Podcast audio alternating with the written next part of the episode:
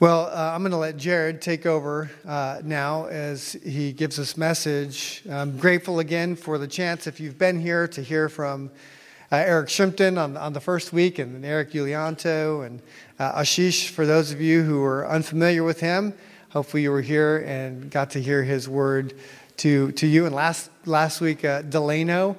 Um, I was praying for him before the message and, and let him know that. And he wrote to me afterwards and he said, Hey, Pastor Mark, sorry, I didn't pay attention to the time I went uh, over time. And I said, You're forgiven.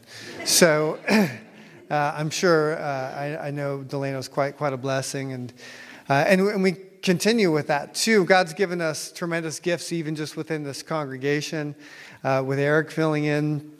Uh, Drew Trends will be preaching with some regularity, maybe about every other month in, in the year ahead, too. A, a, pastor who you heard preach not too long ago, and Eric Giulianto will be doing sort of the same. But even without uh, them, we have more who can, can give, uh, just uh, do a great job of stewarding God's word. And Jared's one of those.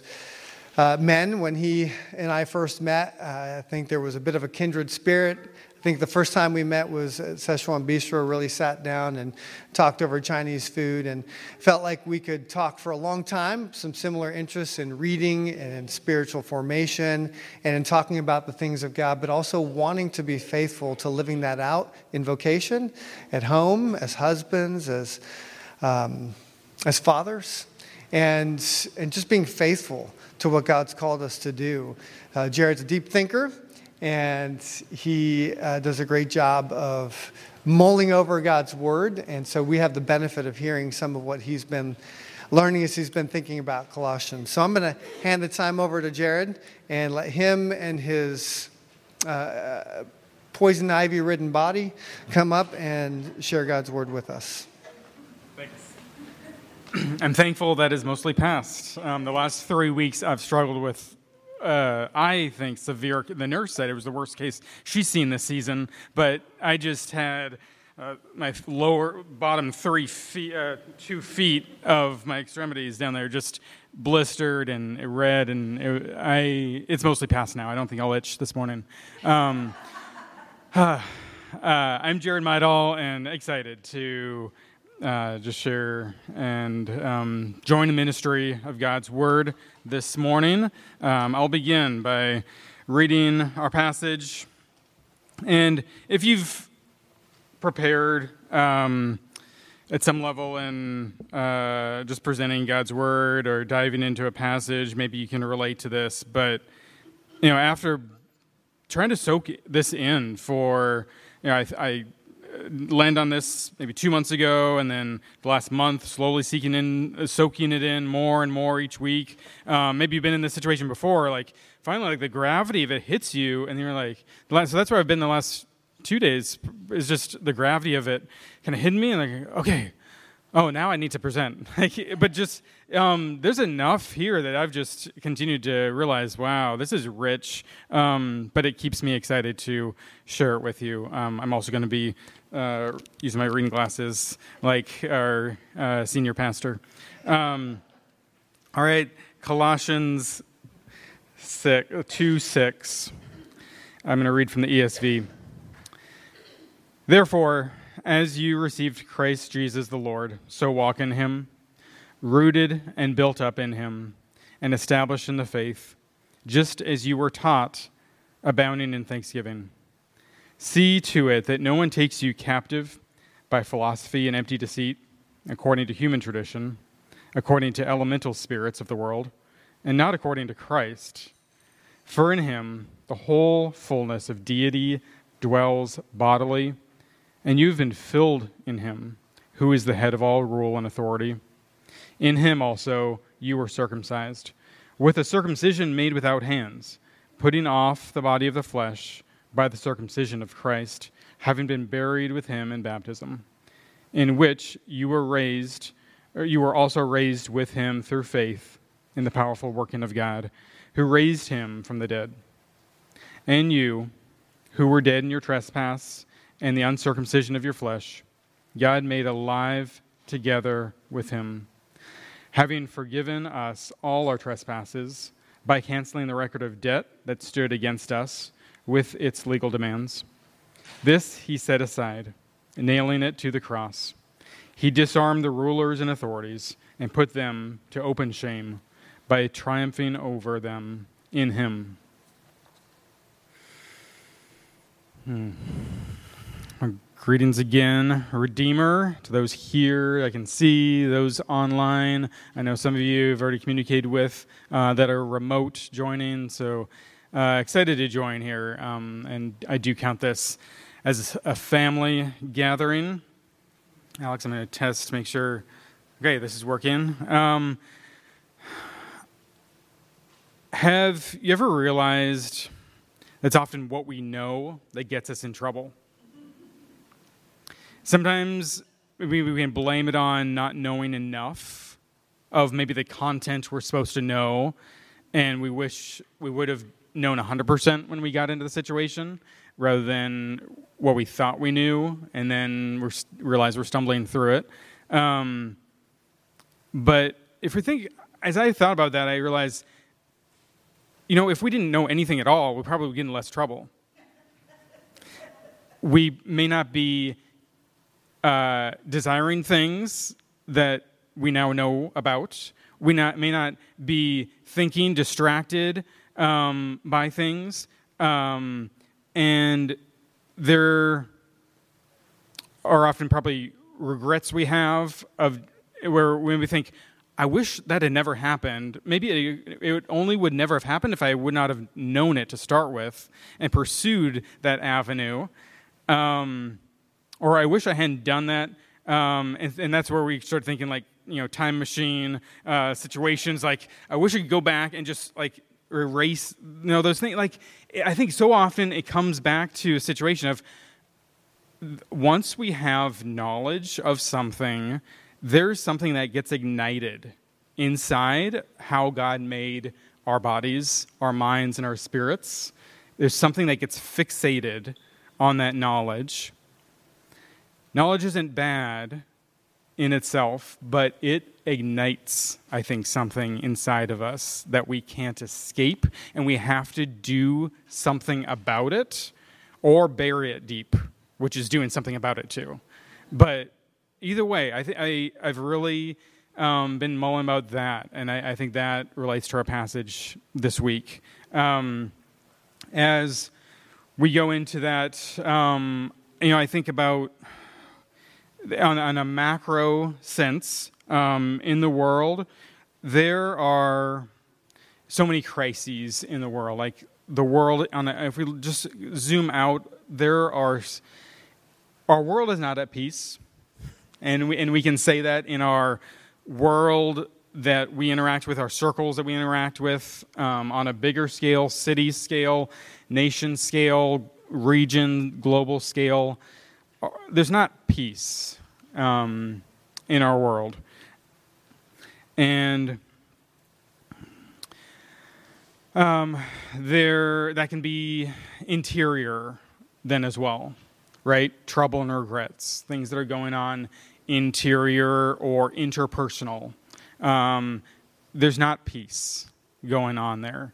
Um, there is, uh, all is not well um, we t- I talked to again already just about the trouble with knowledge, right? What do we do once we know, right? And I feel like in some ways people are talking about this tipping point that we're in of um, uh, uh either American politics or uh, economic strain that's going on, um, issues, power plays that are going on. Um, uh, in, in other countries, right? Are those tipping points? Technologically, how we're doing things digitally um, through uh, thing, whether it's um, from astrophysics to rocketry to artificial intelligence, social media, like these technology is advancing, accelerating, and people are talking more and more about these tipping points. So but really, that's also just advancement of knowledge.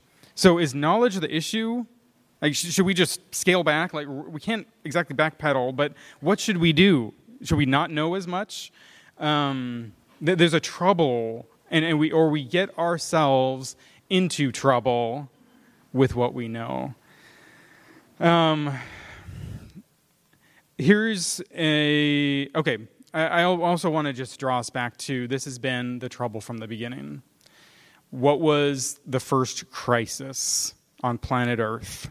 It was that Eve and Adam reached for the fruit, fruit of the knowledge of good and evil, right? That word knowledge, right, was there from the very beginning. God said that there was this tree that they should not touch, the tree of the knowledge of good and evil. Um, and afterwards, when when sin and shame entered in and, and they lost relationship with God, God said they, they can't reach out for that tree of life that's also there because they have this, it, it wouldn't be good for them anymore. Not that the tree of life was never good for them, it's not good for them anymore now that they're tainted with sin and shame and knowledge that has now ignited things in them. And, and that needs to be healed before they get the tree of knowledge. They'll get the tree of knowledge. We all, we all will. That's promised to us um, in the new kingdom, but not yet. Uh, so, just again, macro scale, and real quickly, I pulled this up. Um, just ge- geographically, here's some things going on in the world, right? Like, we are not at peace. Um, these are geopolitical conflicts of territory and disputes, um, wars and battles. Um, uh, United States is in there, not because we're necessarily being attacked um, or there's border conflicts, but um, maybe I could say we kind of pick fights as well around the world, right? Like we're engaged um, in in places, even if it's remote, and and and we've we've got a stake at least in, in places uh, geopolitically around the world. So, again, macro scale, like big scale, big picture, the world is not at peace. Um, in James, we're reminded um, where this comes from, right? Uh, James 4 says, Where does this all come from? It comes from these desires that battle in us. Um, and I think we see this connection in Colossians that there's going to be that tie to its knowledge and these forces and powers that have engaged us in this battle for desires and what we're going to do with it. Um, we have action because we have desires. I, I, think that's an important connection to make in this as well, right? If we were not desirous, we wouldn't act. It's not desires that are bad, it's not knowledge in itself that's bad or desires in itself that are bad, but we, we act because our desires are out of order. We, we act because our knowledge is incomplete and impure. Um, I'm thinking about. Uh, I spent some time, and I don't have time to go into this, but it was fascinating just to start thinking about even the American Revolution um, and and what went on there, um, right in 1777, uh, um, there was the Articles of Confederation, and, and America was uh, declaring independence and and trying to form um, uh, federated states, you know, that that could have uh, sovereignty apart from Britain. Um, and and the Revolutionary War engaged, right? Like these, that that was them saying this is what something we need to do to have things set right, right? right? Like it is not like the like the Declaration of Independence says it is not right for a sovereign to do these things. It's not right for a king to do these things. Therefore, we have justification and rightness to take arms and to do these things for liberty, for things to be set right. It's not right for these this power to be out of uh, out of whack in those ways. So we're to do these things. Um, well, again, uh, how how do you practically live that out? Once you've declared independence? How do you practically declare, how do you practically live out freedom once you've won it? I, I thought about how in, by, by 10 years later, um, the Articles Confederation that were holding this, that the, that the states had said, this is how we're going to be independent, had fallen apart the states were not working together, and so they had to come up with the Declaration of the sorry the the Constitution to form a union uh, with a centralized government because practically it just it just didn't work to say we are independent. We're going to now be free.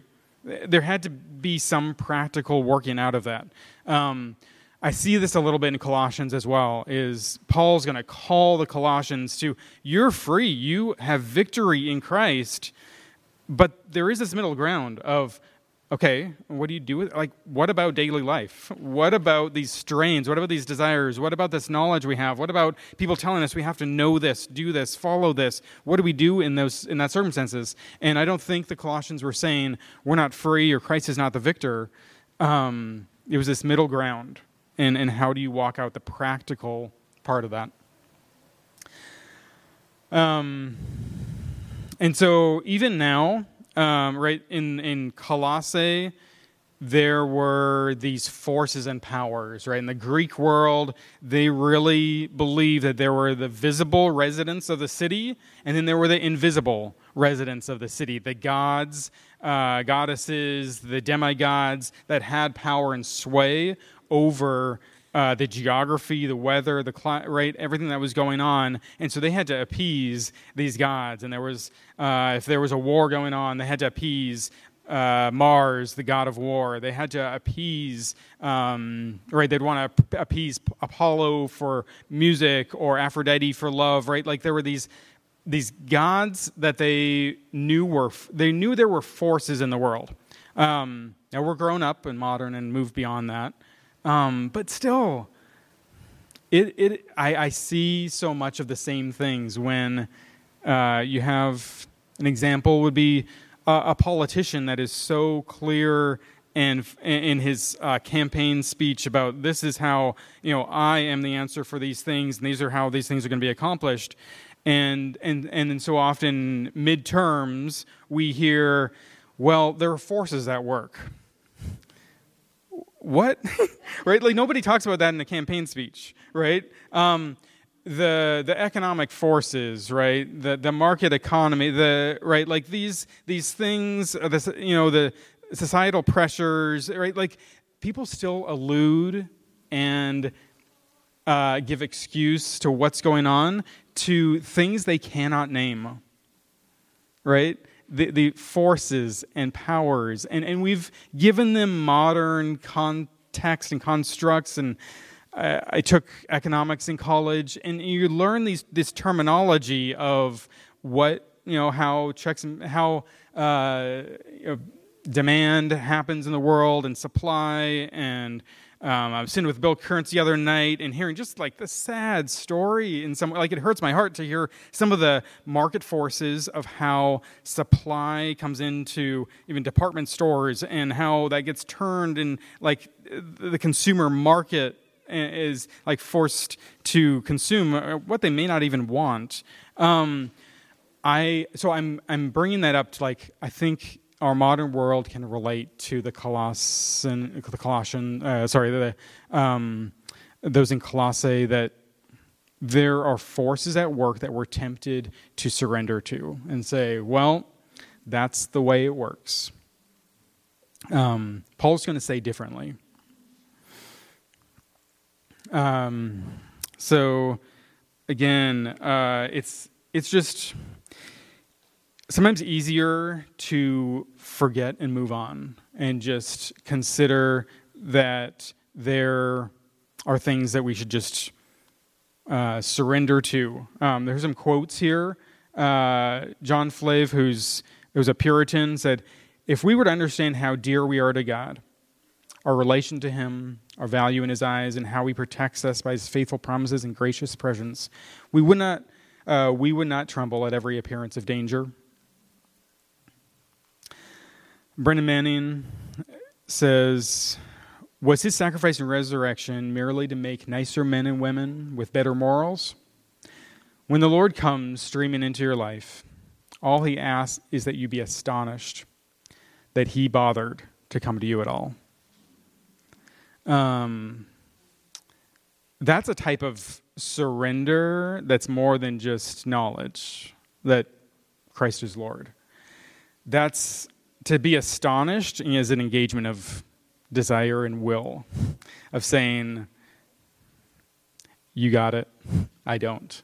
Or right? Like you're above all.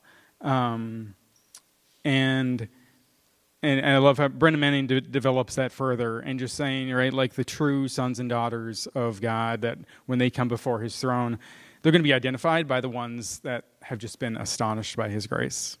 Um, so let's walk through this.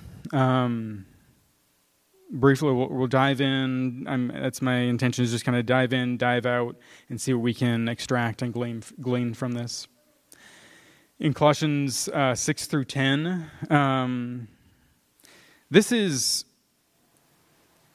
this is paul um, really calling the colossians to where what they first heard uh, there was a member of their church, maybe a pastor, leader of their church, Epaphras, that had likely been converted by Paul, um, was now with Paul in prison. Paul may have been in Ephesus at this time, in prison, um, and was writing back uh, to the Colossians, uh, sorry, to the uh, to the Colossians there, and his words: "As you received Christ the Lord, so walk in Him." Um, I think about that as I, you know, that helps for me be a, a, filter and, and help me in thinking how do I engage in evangelism, discipleship, sharing with people. Um, if I'm going to engage in a model of evangelism, for example, that would not have worked for me, I'm going to question it. Um, or, or right, and, and the only way I know it worked for me is what did work for me, right? Like, and, and so I think that's worth us being retrospective in our own life. Like, how did God? How how did we encounter God? Um, was it through um, a, a, certain model um, mechanism of uh, evangelism that someone brought to us, or you know, how, it, so often, right? It, it has to be through the Holy Spirit working through someone, some circumstance, some text, um, and and going back to that, uh, Paul says in, is important. As you received Christ the Lord, so walk in Him, um, in the way that Christ met you personally. Get back to that, right? Not philosophically, not objectively, but at your level, personally, in your circumstance, that's what we need to get back to. Um, the rooted, built up, and established. I like how uh, the theologian Maclaren talks about this. Um, he says, We possess Christ when we believe with a true faith in him. We are rooted in him. His life flows into us. We draw nourishment from that soil. We are built on Him, and in our compact union, we find a real support to a life which is otherwise baseless and blown about like thistledown by every breath. Christian progress is not growing up from Christ as a starting point, but into Christ as the goal. Neither the effortless growth of the tree nor the toilsome work of the builder, neither is suffice to represent the whole truth. So Maclaren's calling out here, there's a couple metaphors Paul is saying here. We need to be rooted, we need to be built up and established. Both of those are true. Those are two, two metaphors because neither one would work on its own. There's, there's something about just naturally, organically drawing life from Christ that represents our life in God. And there's something about the toilsome work of pursuing that and establishing and putting brick on brick on brick and, and fine tuning that mortar in between and waiting for it to set, both of those are true. Both of those are the ways that we grow um, and are established in Christ.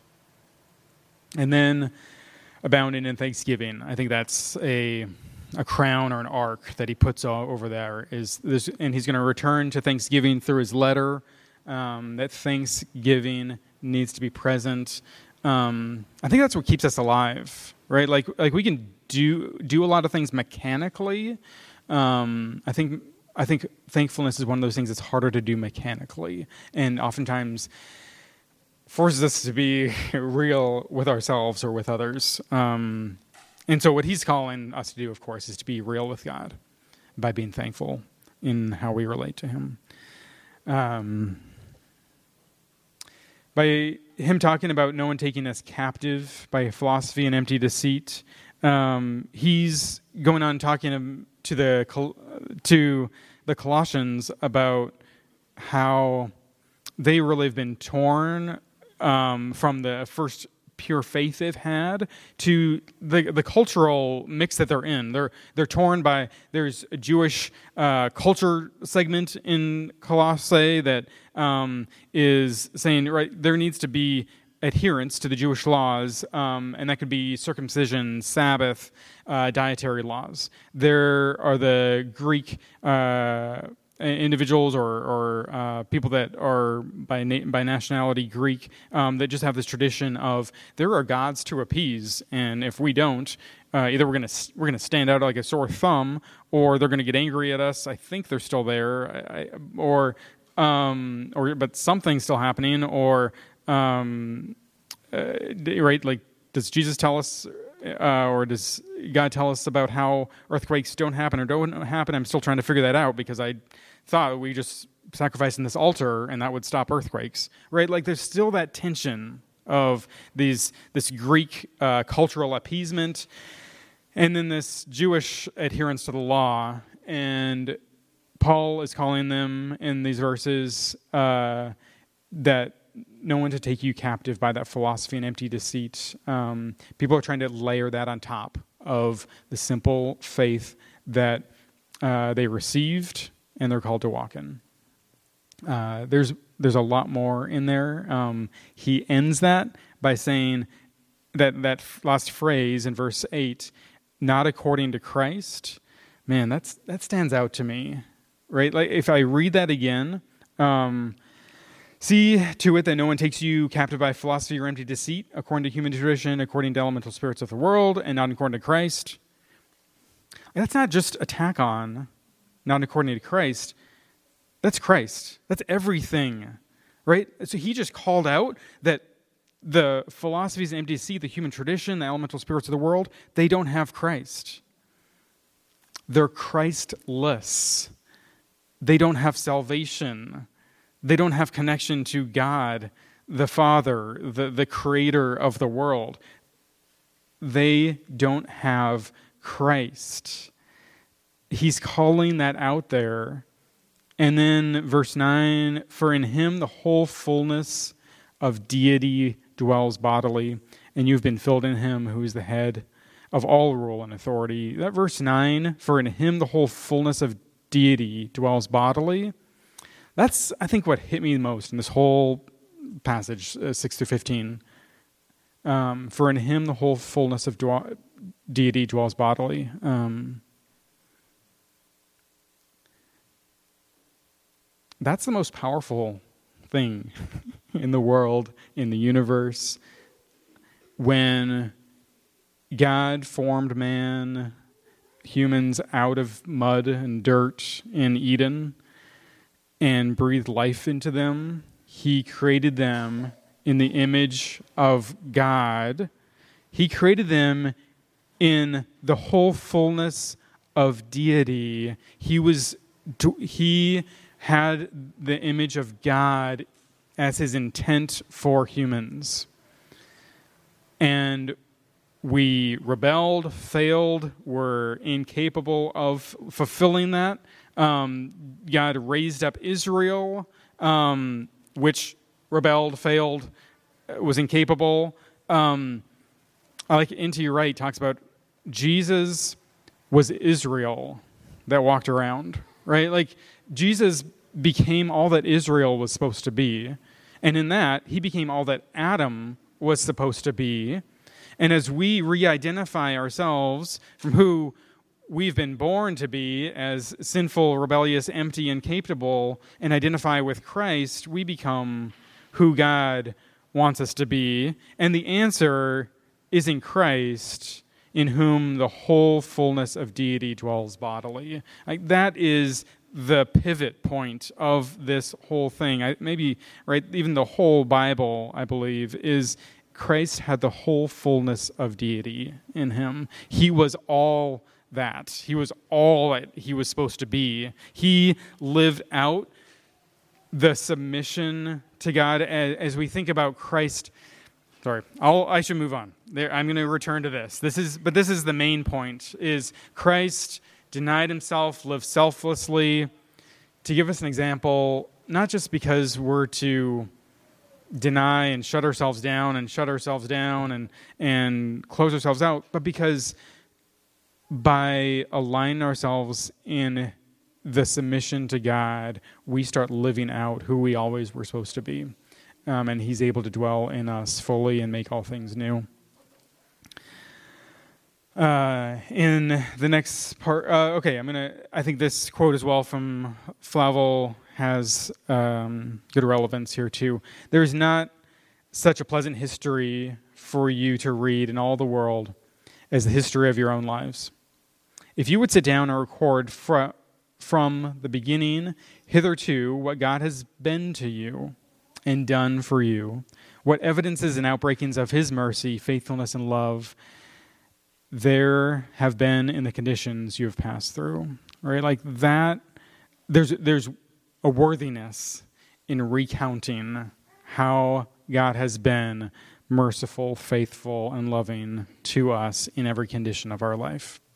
Um, it's not self centered to do that.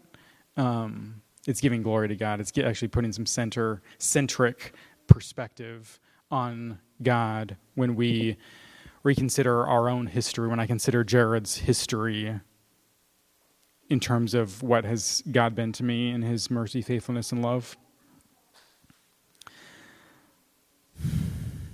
Um, I'm gonna so there's highlighted again just that key there. You can see that just slightly in bold.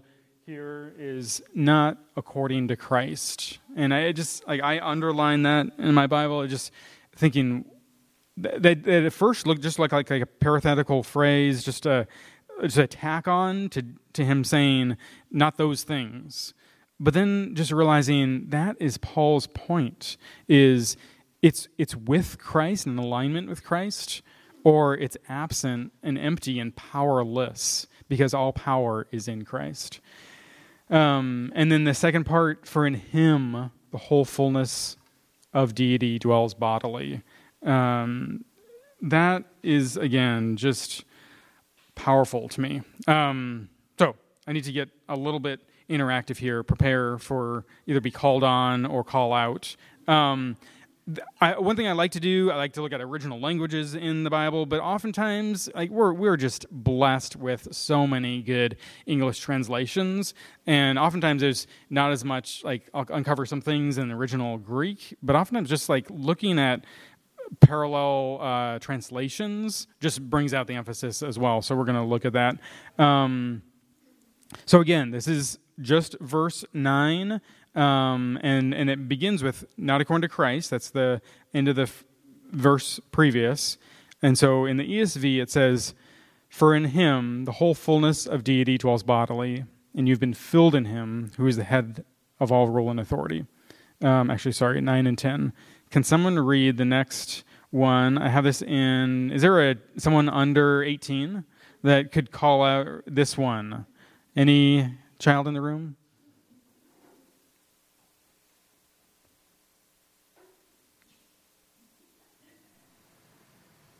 Okay, anyone child at heart?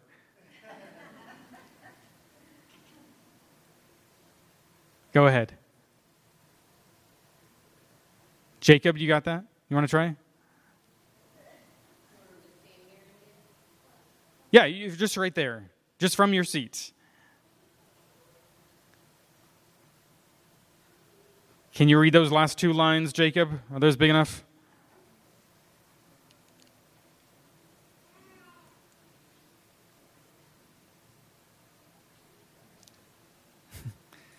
it begins with all of God Want to read that with me?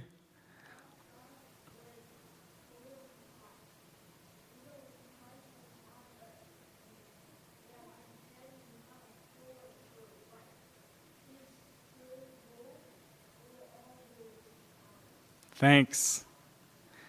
Okay, someone else from New King James. Go ahead, Terry.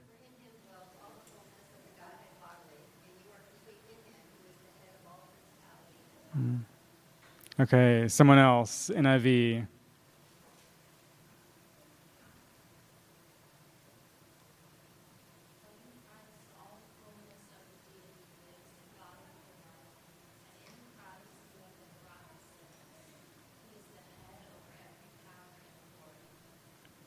Thanks. One more. This paraphrase I like as well. Anyone else?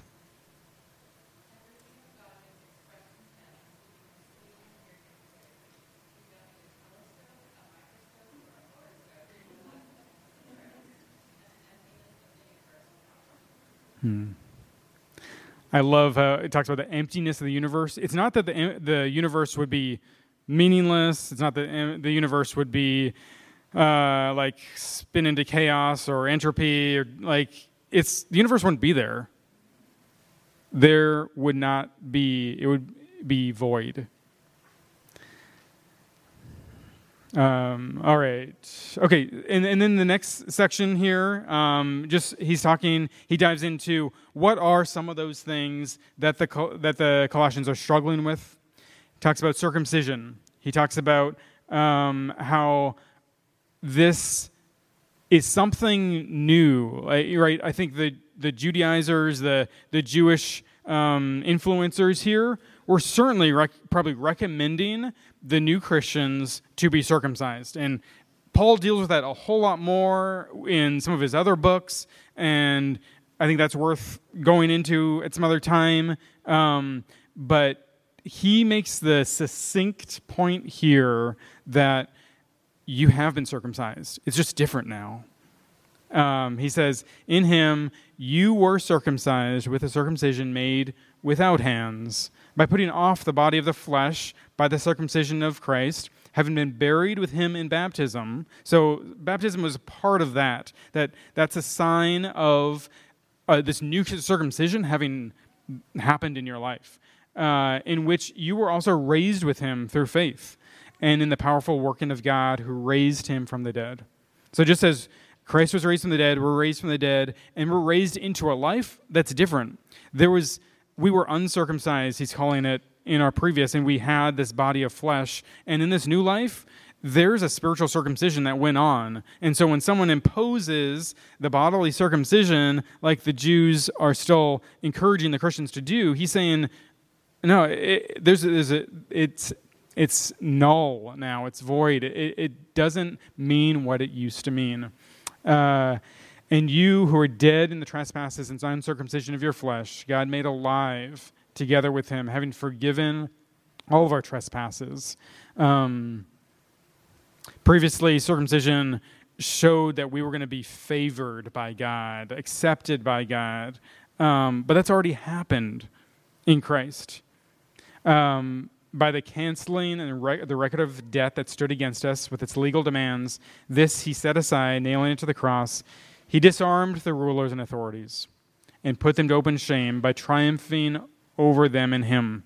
Um, I hope you see here, here too, he's not just, I think, talking about the Jewish pressures. He's talking, I think, about the Greek pressures too. He goes into that further and later after verse 15 more about what exactly they were being pressured in, what those elemental spirits were, and uh, do not touch and do not handle. He goes into that more. But here, I think he's saying, right, those are things that you would do if there were forces you had to guard yourself against. And you don't have to guard yourself against those things. Christ took those things on. He took it all on and he triumphed over them. Um, just to call out circumcision a little more, because Paul does that. Um, it was a mark, um, but something different. Um, so in the old type of Mosaic uh, circumcision that was a ritual of the Jews, um, right, there were identifiers of what that was. In the new, there's corresponding attributes there as well. And Paul's not saying that we don't need to have that identification. He's saying that happens at the spiritual level, but not just because that's not just that that's invisible, but that's what's most meaningful. Um, in the, at the end of the Old Testament, the prophets are talking about this. They're talking about how there's going to be a circumcision of our heart, because that's what God was trying to get at anyway. It wasn't the Mosaic. The Mosaic law wasn't getting at the heart of it, right? If you get that pun, like it wasn't fixing people's hearts. Um, and and the Jews used and abused, I think, even circumcision in all those ways. They they told their enemies to get circumcised so they'd be weak and they could kill them. They like they did all kinds of things, and and it it wasn't circumcision that just was this, um, you know, the switch to turn people holy and acceptable to God. It did not do that. Paul is saying this new circumcision is a sign that you have been made holy in the interior parts that actually matter. Um, that it that it actually affects, um, and, and, because our souls need to be made right with God, and that cannot happen with something that's physical. Um, it's something inside that needs to be reconciled with God, and that's what's happened with this um, circumcision. Um, I'm going to skip through this part. Just looking at the bigger picture of Colossians, there's so much that is going on there as well.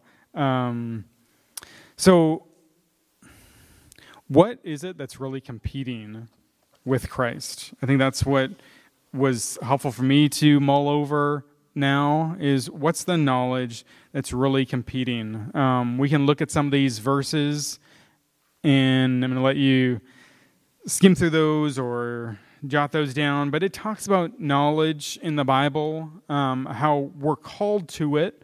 Um, folly um, is not a really woman. She's simple and knows nothing. I think that mostly just says avoid folly. Like, folly isn't it. Like, folly is going to be where you typically would go. Knowledge can save you from that. Like, get understanding. Get understanding. Don't give in. Don't be a fool. Um, and God's desire is that knowledge would cover the earth. His desire is that we would understand his knowledge and, and use it well. Um, Simon Peter like saying, "To whom should we go? You have the words of eternal life." I I just think what what would it have looked like and felt like to be hearing Jesus walking around? Everything he was saying was true. Right? Everything he was saying was knowledgeable. He understood how the world worked. And you could walk around daily with him as disciple, and he knew exactly how the world worked, and how it was supposed to work, and how it worked in sync with the will of the Father. And he was living that out. Um, C.S. Lewis in the Screwtape Letters calls out this. There's a, a devil, two devils that are talking about how they can trick the Christian, really from, at this point, avoiding the church. And he says, jargon, not argument, is your best ally in keeping him from the church. And I think that is applicable to today. So often we get caught up in jargon when Christ as the truth and core of our walk with God is what we are to focus on. And jargon can so often mislead, and we come up with terms and terminology, and, and I think those are these the philosophies and empty deceit that can creep in at our day. Is but they are, may not be according to Christ. That is the litmus test we need to have. Is are they according to Christ? Um, and we need to call out that for ourselves is what are we hanging on to if it's not according to Christ it may be jargon that's distracting us so why is there a crisis um, I, I think this is just ongoing it's because from the very beginning we have been in this world with the burden to know how this world works, to figure it out, but we don't know what to do with it. Um, and we create our own crises. Every time we invent something new, there's usually a crisis that evolves with it, right? Um, we come up with new technologies, political endeavors, cultural endeavors, um, ways we can make things work better uh, ecologically, geographically. There's usually this kind of sour side on the back end of we don't usually fulfill that very well. And you know, you could for homework, you look up the seven deadly sins and, and what Jesus says outpours from the heart. Like those are the things that sour our knowledge, right? We, we gain knowledge and we're, we are indebted to live out our knowledge responsibly, but we don't know how. Um, what is at stake is Christ's incarnation in you. That's, that's the point. Jesus came down, incarnating God in a body, um, the Word made flesh. Um, that's his desire for me and for us, is that he would live as I would live. Uh, there's an incredible passage. Um, Dallas Willard describes, I think, uh, I think he he flips kind of the WWJD idea a little bit, and I love how he just talks about that with a, I think, an improved angle here. Uh, he says, "As Jesus' disciple, I am learning from him how to lead my life as he would lead my life if he were I. You are learning from Jesus how to lead your life as he would lead your life if he were you." Yes, the very life you have. Women needn't worry about being excluded from that statement. He's referring to Jesus being a man. For specific reasons built into his mission, no doubt, he needed to be a male. But apart from some localized circumstances, there isn't a person on this earth Jesus could not have been. He came in a lowly form and led a lowly life. He relinquished supreme power. He learned to live in the kingdom of God as an ordinary human being. God was also an ordinary human life. Incarnation does not concern just the events of his conception and birth. It was the taking on of flesh in all its human meaning. He could live in your circumstances now. He could be you and still live in the kingdom of God. Right? You can be his apprentice, his apprentice, no matter who and where you are. It is as his personal friends, living interactively with him, that we know the truth and have the freedom, the power over evil that comes with such knowledge. The knowledge that is most powerful for us is that we have truth and freedom through Christ, which is power over evil. Um, as we look at how to engage in this, we go back to in Colossians what Paul's premise, his whole premise was, is the identity of Jesus. And he says in Colossians 1.15, he is the image of the invisible God, the firstborn of all creation. For in him all things were created, in all heaven and earth, visible and invisible, thrones, dominions, rulers, authorities, all things were created through him and for him. He is above, he is before all things, and in him all things hold together. He's the head of the body, the church. He's the beginning, the firstborn of the dead, and in everything he might be preeminent. So he's just talking about how our most powerful knowledge, that every other knowledge needs to be within, or it's without Christ, it's without power, is that Christ is supreme and he won. Um, he disarmed, he all the forces of the world that take things over, the way that greed and pride and envy and sloth and lust and all these things take over the mechanisms of our world, and then we refer to them as, well, something went sour, something went wrong, like th- these forces are uh, beyond our control. It's because it's in the human heart that we have continually soured the knowledge that we were to be responsible with. Jesus took responsibility for those things.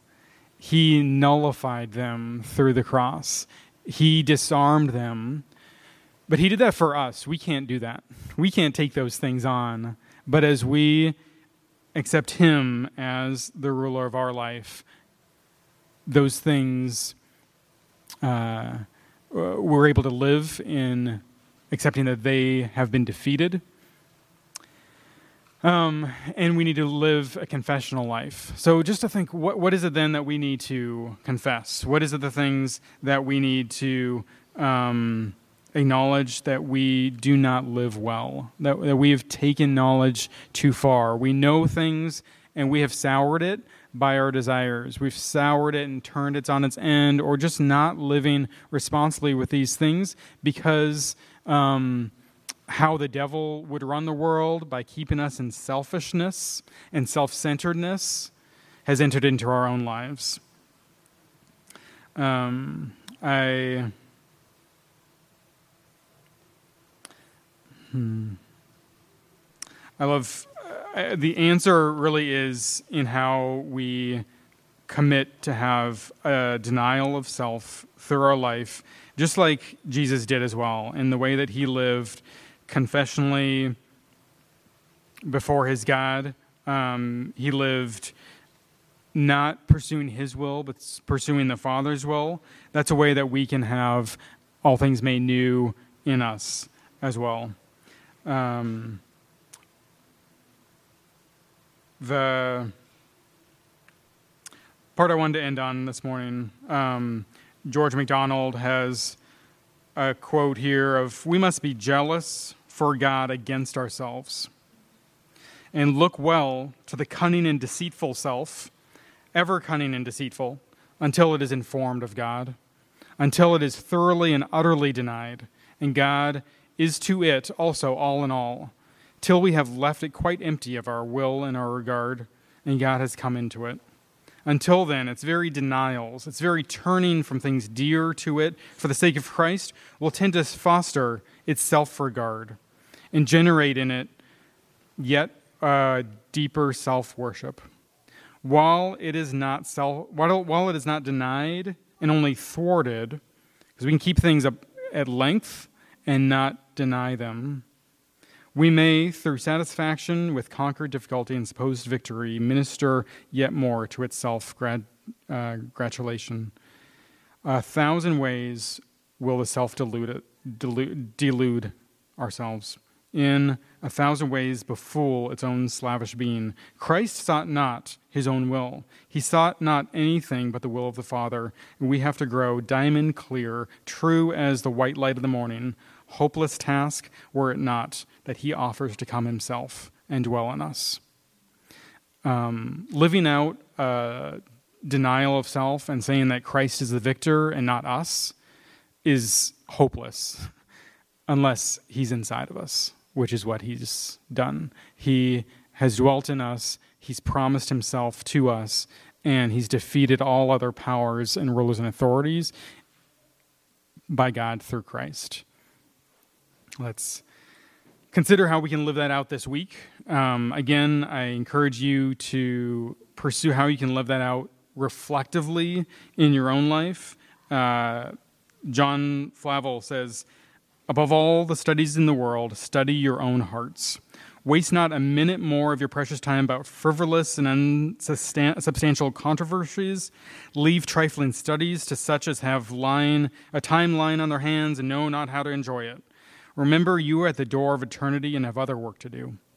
Those hours you spend upon heart work in your closets are the golden spots of all your time and will have the sweetest influence up to your last hour. Let's pray.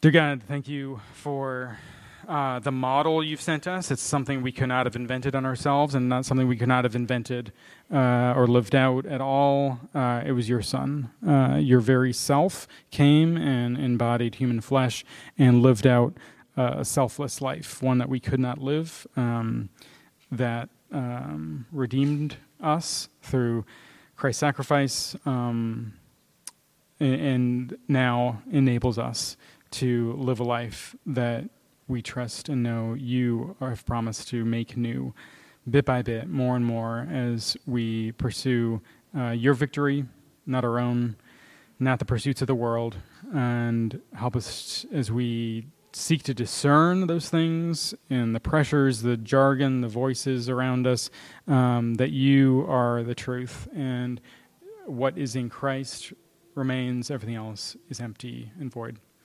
These things in your name. Amen.